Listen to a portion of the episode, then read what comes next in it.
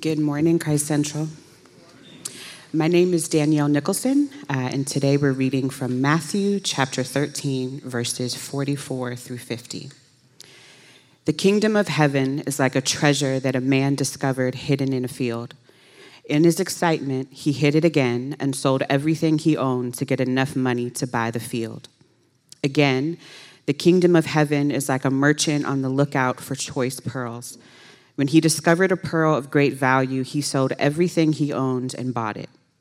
Again, the kingdom of heaven is like a fishing net that was thrown into the water and caught fish of every kind. When the net was full, they dragged it up onto the shore, sat down, and sorted the good fish into crates, but threw the bad ones away. That is the way it will be at the end of the world. The angels will come and separate the wicked people from the righteous, throwing the wicked into the fiery furnace where there will be weeping and gnashing of teeth. This is the word of the Lord. Hi, good morning, Christ Central Church. Good morning. We're glad that you could join us this morning as we continue our sermon series in the summer called Summer of Parables as we look at Jesus' teaching in parables in the Gospel according to Matthew. And today we're back in Matthew chapter 13 covering the last of what they call a kingdom parables. Kingdom parables are a group of parables that are found in Matthew chapter 13. They talk about um, stories and illustrations that tell us what it means to live under God's rule in the heaven and the kingdom of God that is coming. Uh, that was ushered in with Christ that came. So that's why we call it kingdom parables. And next week we'll also look at different parables in Matthew's throughout the summer as well. There was a news headline back in 2021 that said, A man who told everyone to buy a dollar worth of Bitcoin is now absolutely living the dream. It was a story about uh, Davinci Jeremie, who is from Chile, posted a video back in 2013, May of 2013, in YouTube, advising his subscribers to say, Trust me in this one, guys. Buy at least a dollar worth of Bitcoin. You will not regret it. Well, it turned out to be true. He knew exactly what he was talking about, it seems. Uh, if you don't know what Bitcoin is, like I had no idea what that was, I still don't know what that is. It's a cyber currency, uh, cryptocurrency that gives value in some sense. Um, it now exploded, right, within 10 years. Uh, if you're not familiar with that, it just shows another stock market where you, there's a lot of value in there, by the way um, in a viral video now, many years later, it says, But if I'm right, and if you listen to me, I want all of you to thank me. It will not make me, it will not only make me happy, but it will prove my point if you come back 10 years later saying, I wish I listened to you. Right? And all of us thinking back to it would love to hop on a uh, time machine, as they talk about in Marvel movies, go back and invest in uh, Bitcoin, and you and I were living a different life right now, as we would say, um, it seems like his life has changed as a result of that. He had a right idea, invested in what he thought was valuable at the time. Everything that he had, now his life is changed. How often have you ever thought like this?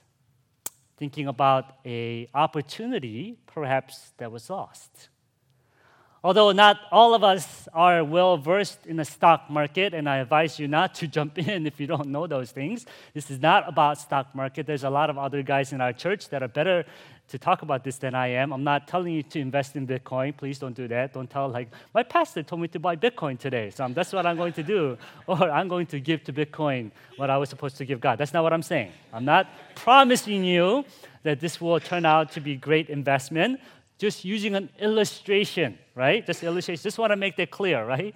Um, but we all count the cost, don't we? We think about the things we lost. In a business sense, we call it opportunity cost that was lost if you do certain things at the expense of the other. Um, not all of us do stock market as I share, but we all count the cost. We all weigh the differences of thinking, should I invest in this of my time here or should I do this? For example, as the alarm clock goes off this morning, you made a choice, right? You were thinking, is it worthwhile for me to wake up to go to church? Or is my bed more inviting today?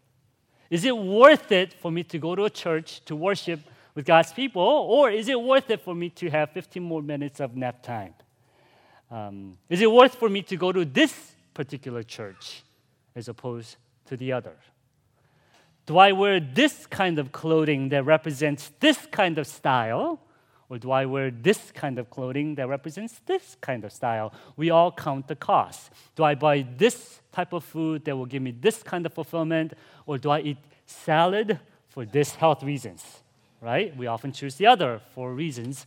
Um, we all count the cost. We all think about what it would impact, how it would impact not only now, but our future. We do this with, with our time, our energy, with our studies. We do this with relationships with people, thinking how much spend do I spend time with here?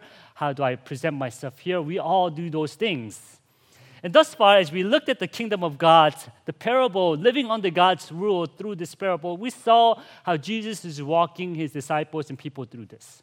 The parable of sower we saw was a different responses that people have when God's kingdom, the story of God's kingdom is presented. The parable of the weed we looked at talked about why the kingdom hasn't fully realized to its potential as Jesus promised it to be. Last week, when we looked at the parable of mustard seeds and leaven, we also looked at the surprising, the eventual victory of God's kingdom, because God's kingdom will win out.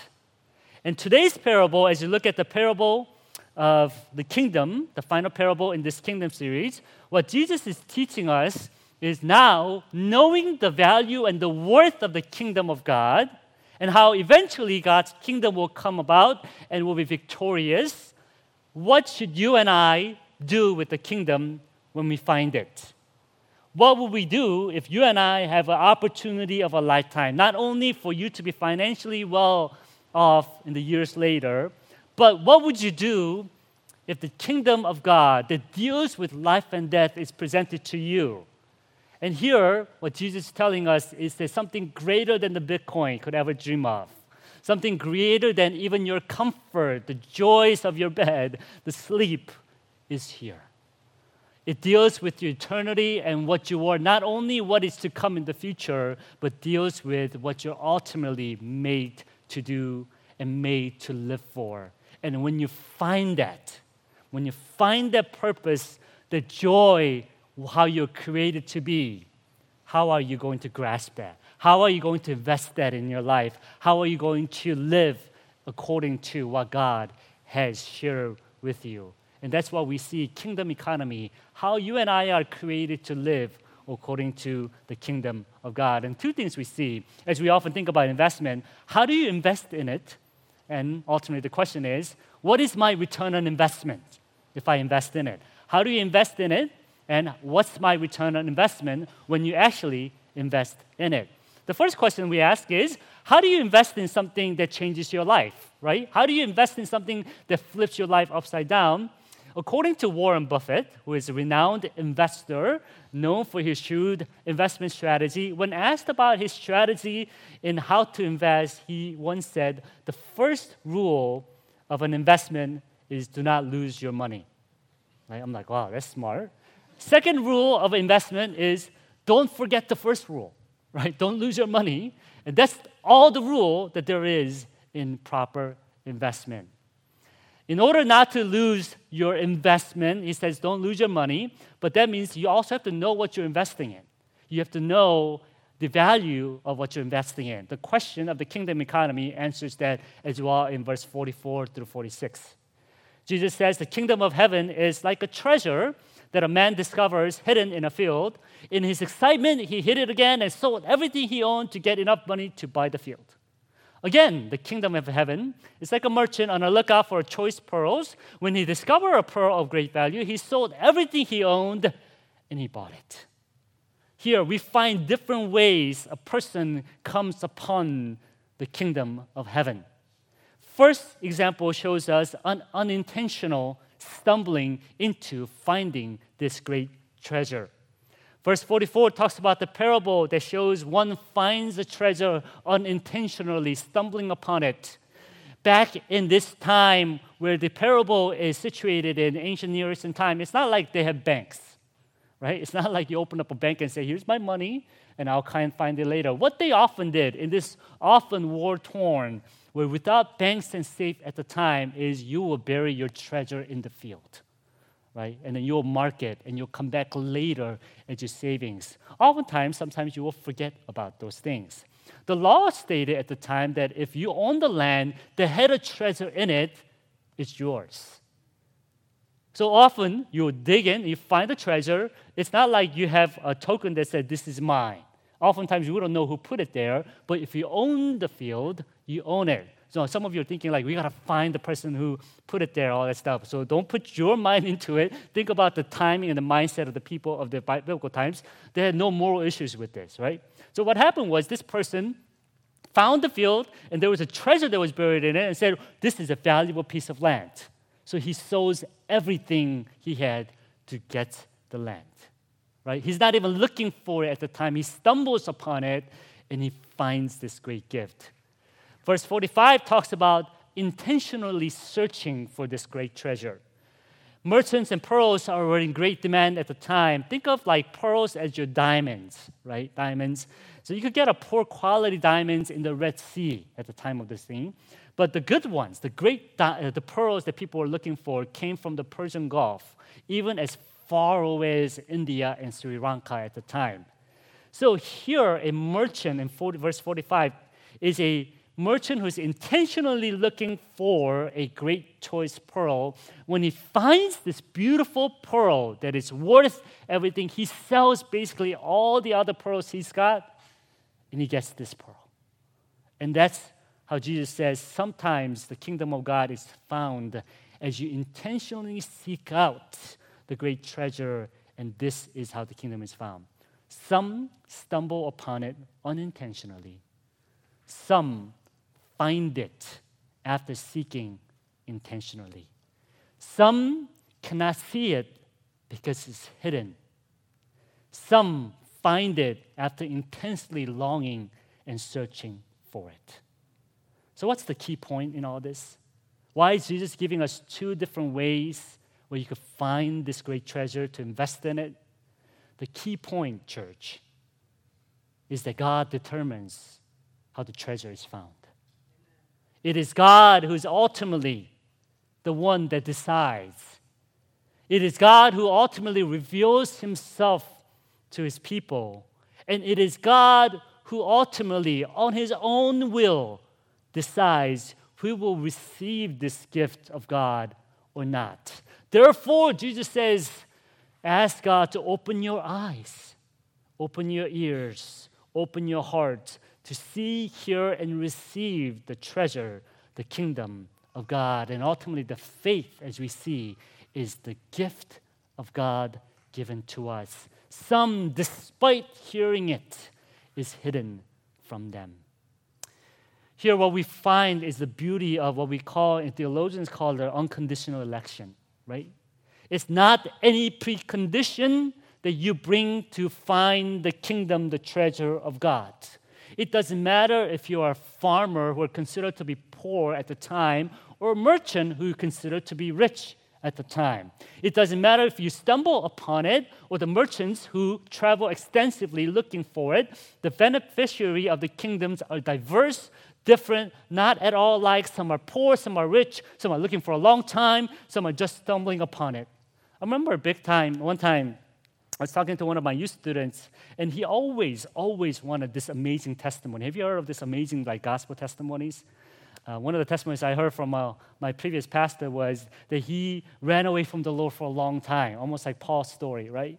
And at this gas station, as he was hugging the toilet bowl after he was drunk, he said, I cannot live like this. And God met him at this gas station toilet, revealed himself to him. And people were like, wow, what an amazing testimony.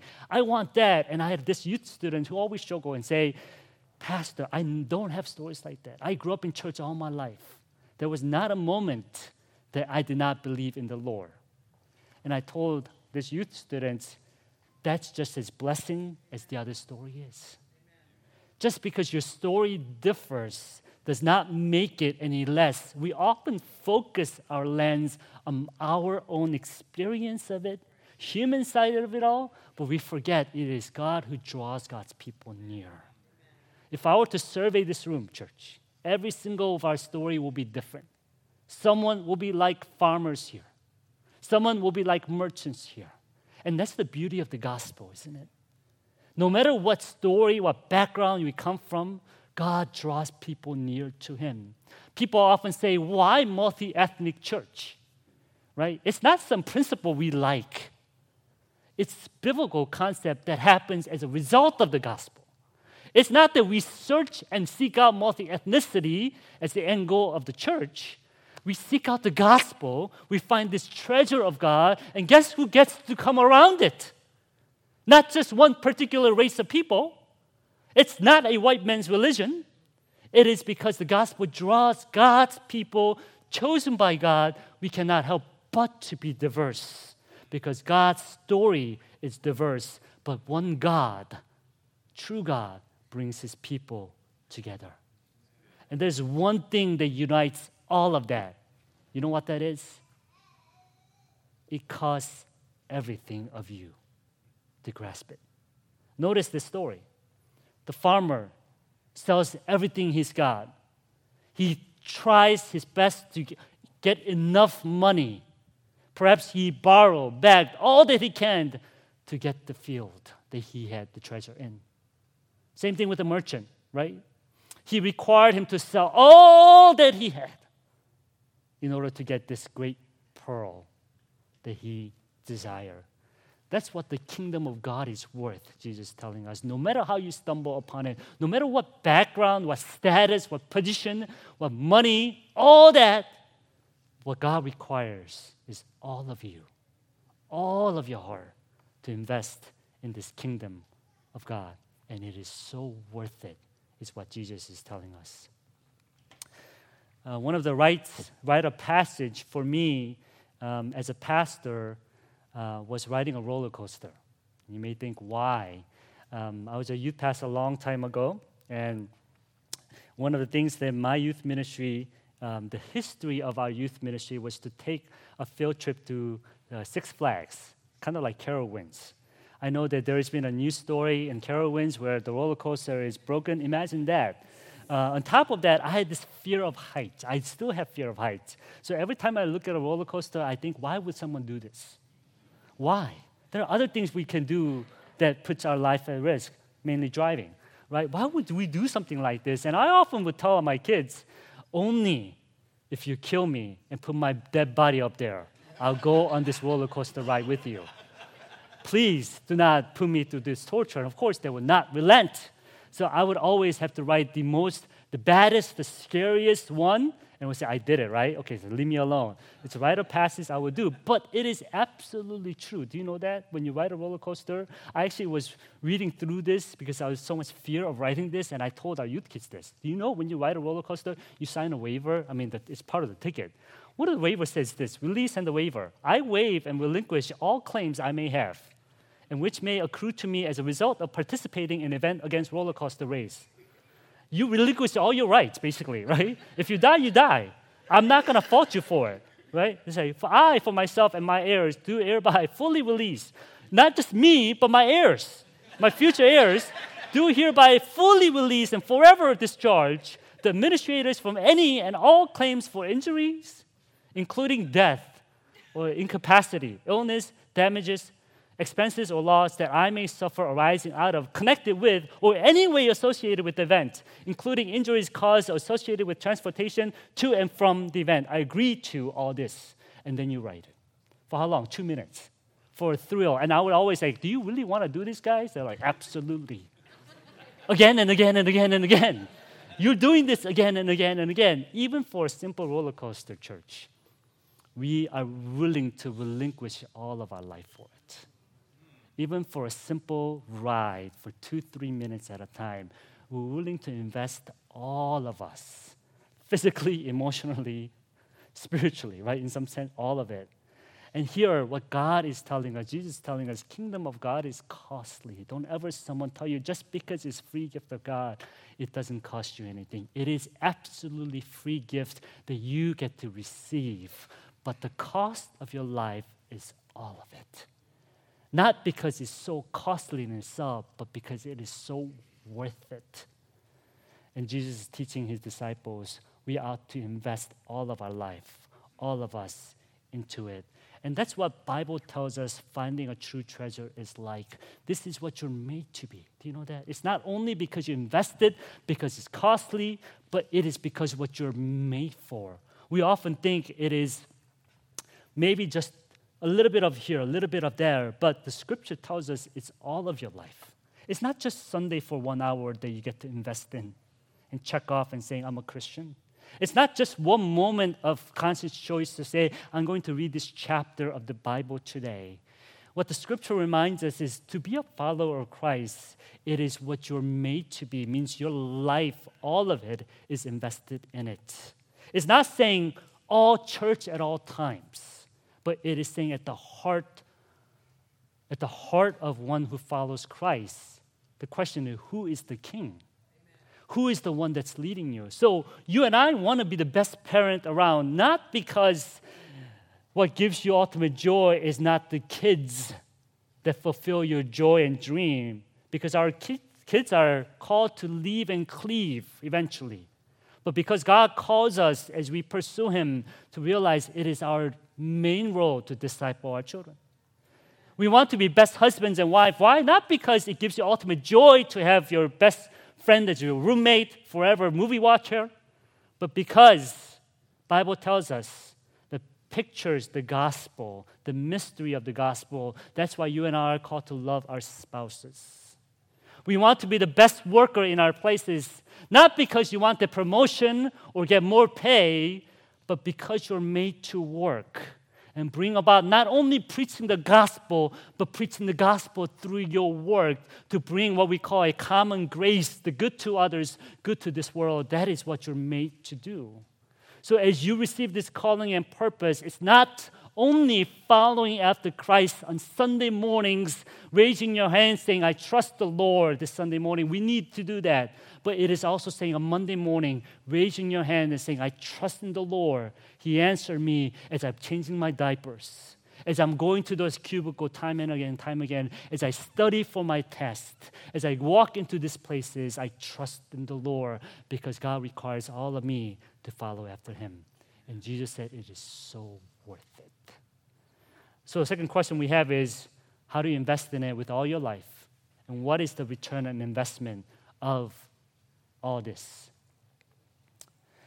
Uh, Ron Wayne is one of the three founders of Apple, Apple Computer. I know some of you have Apple stuff and some of you hate Apple. You like Google, I get it, but just bear with me.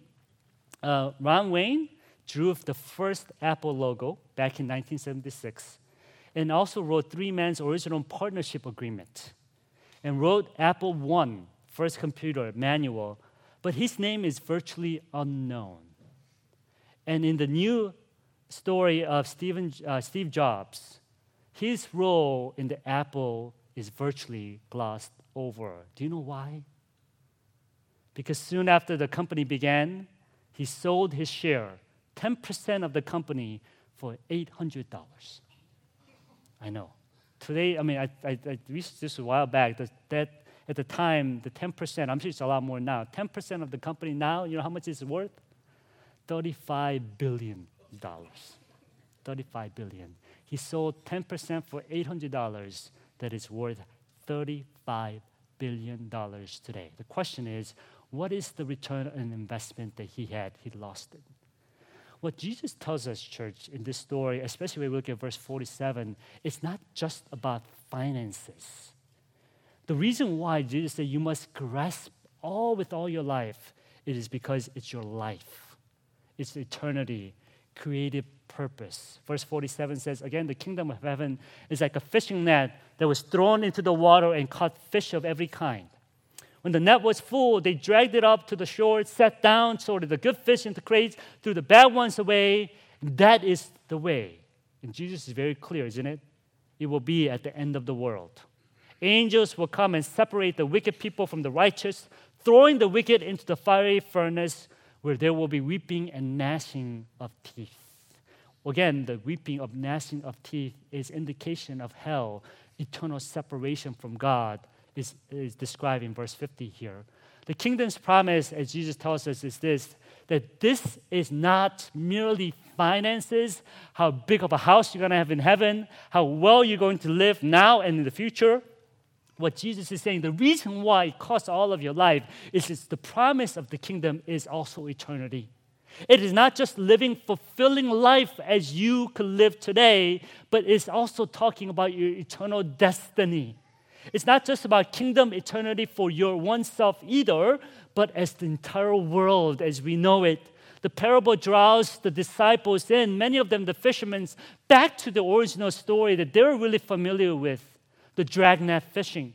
It is very similar to the parable of tares. The point is the end time when Jesus comes back, what Jesus tells the disciples is that he will separate those who are not his from those who are not.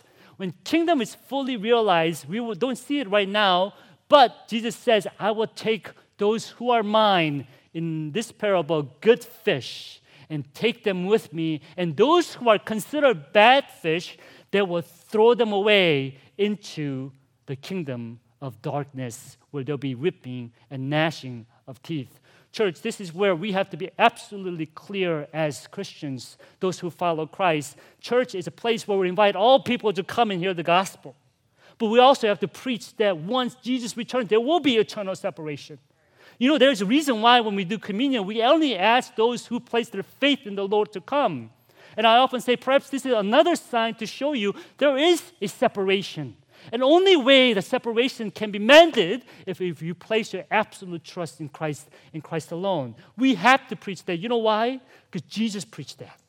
He never shied away from that. No matter what kind of parable he used to connect with the people around him, no matter how old young people were, he always spoke about the end time and those who chose, those who he calls the kingdom of God that is to come. And he promises that those who place their absolute trust in him will have eternal life. Those who do not will have eternal damnation. And there's no way about it. There's no side way about it. It is either you trust in the Lord or you do not. And that is at the heart of the gospel message. So today, if you came to our church for the first time or the thousandth time, never placed your faith in the Lord, this is God's call again for you to examine your hearts.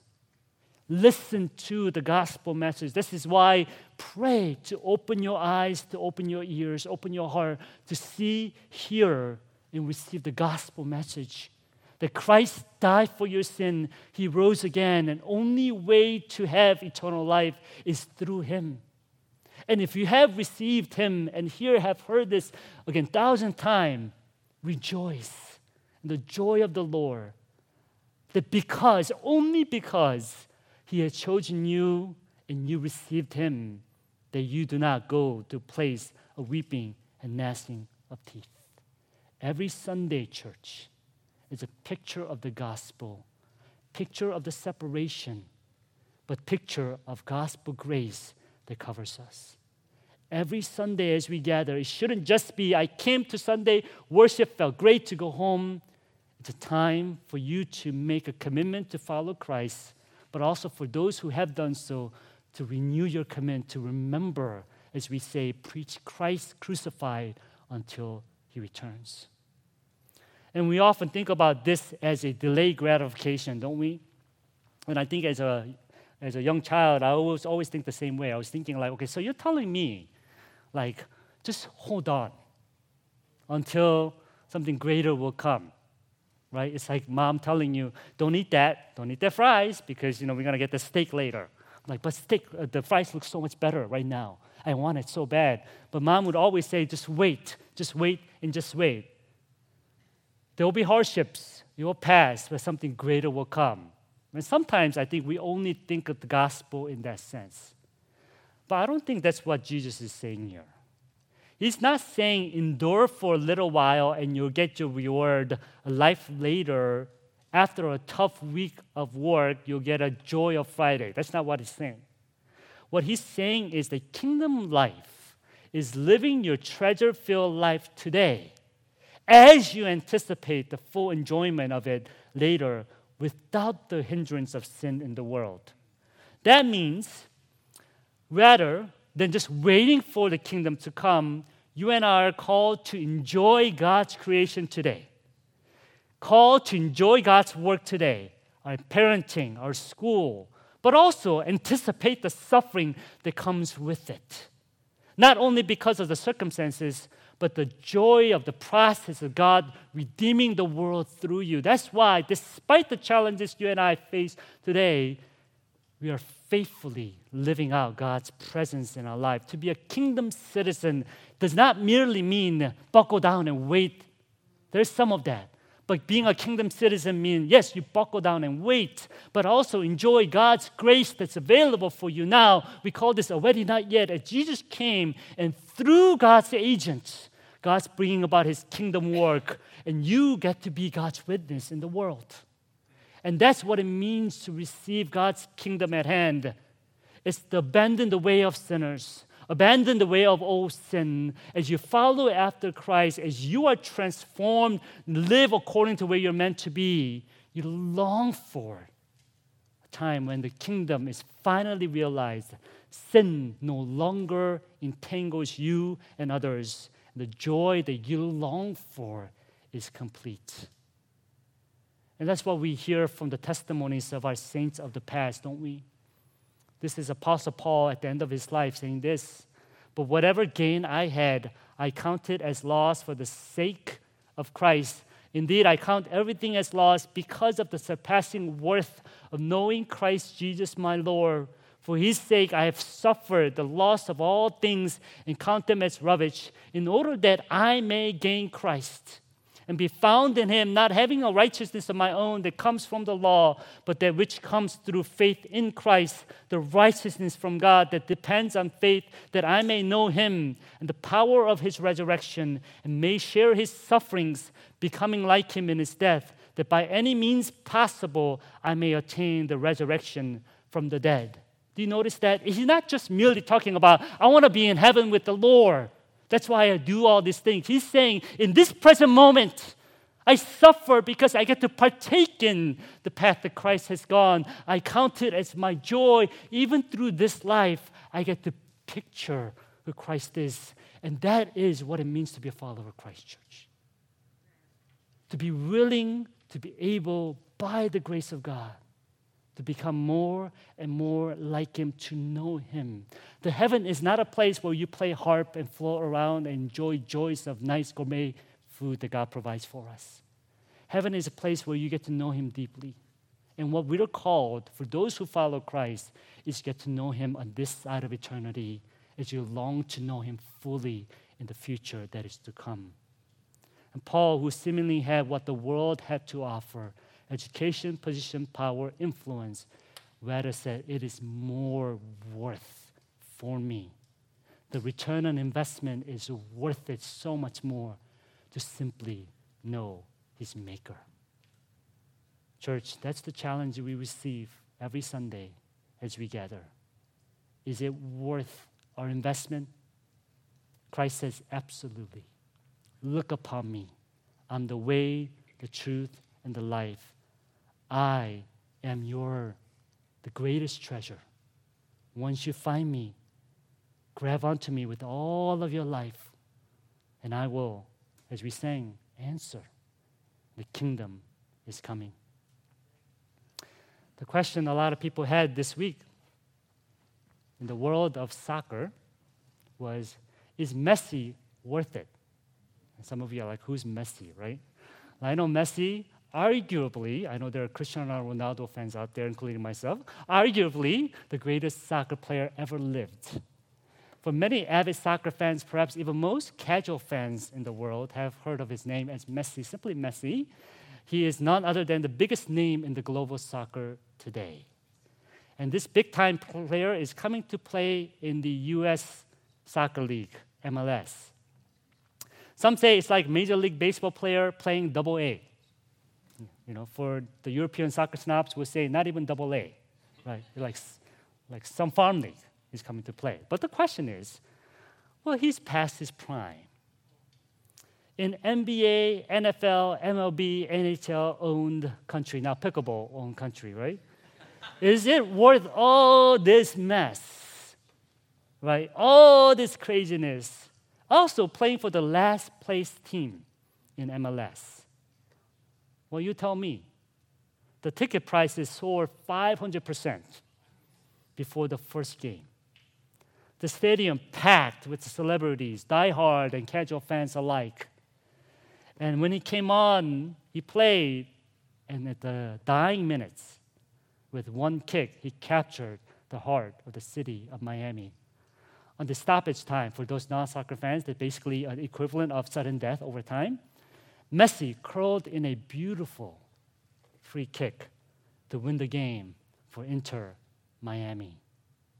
Amidst all the drama, the praise, I love what his coach said the best. When they asked, What do you think? He said, Well, it's common for him, you know. He's done this thousands of times before. Half tongue in cheek, but you follow it, you've seen this. Not only here, but in the global stages. You know, he has done this time and time and time again. But as one writer said, it isn't just that free kick that changed everything. He's done it a thousand times before. It actually changed when he stepped onto that field. Now, Messi to soccer, and it's still debatable, as I said. For some of you, we're like, no, Cristiano Ronaldo to soccer may be the right illustration here. But Messi to soccer is a global phenomenon. Gospel tells us gospel story, Jesus' life is all the more. It's not just for him to call you, to give you this illustration. The moment he stepped on the earth, the world changed. The moment he took steps to Calvary, the world changed. The moment he stretched his arms on the cross and died, the world changed. The moment he rose again from the dead, the moment changed. And the moment those who follow Christ place their absolute trust in the Lord, your life ultimately changes. And this is Christ Central, isn't it? This is your story. This is our testimony. May we praise the Savior and embrace Him with all of our life. Let's pray. Let's pray, shall we? As we come to the Lord's table, again, God's grace available for us by His sacrifice. Let's pray. Father, we thank you for this grace of God that invites us to place our absolute trust and life in Him. We thank you that by your grace we come, and by your grace we are saved. We pray that, Lord, those who do not know Christ will come to know Him, knowing that it is life and death. Lord, may we embrace this gospel truth again we thank you for the torn flesh. Thank you for the spilled blood. Thank you for the cross of Christ. Christ, let me pray. Amen.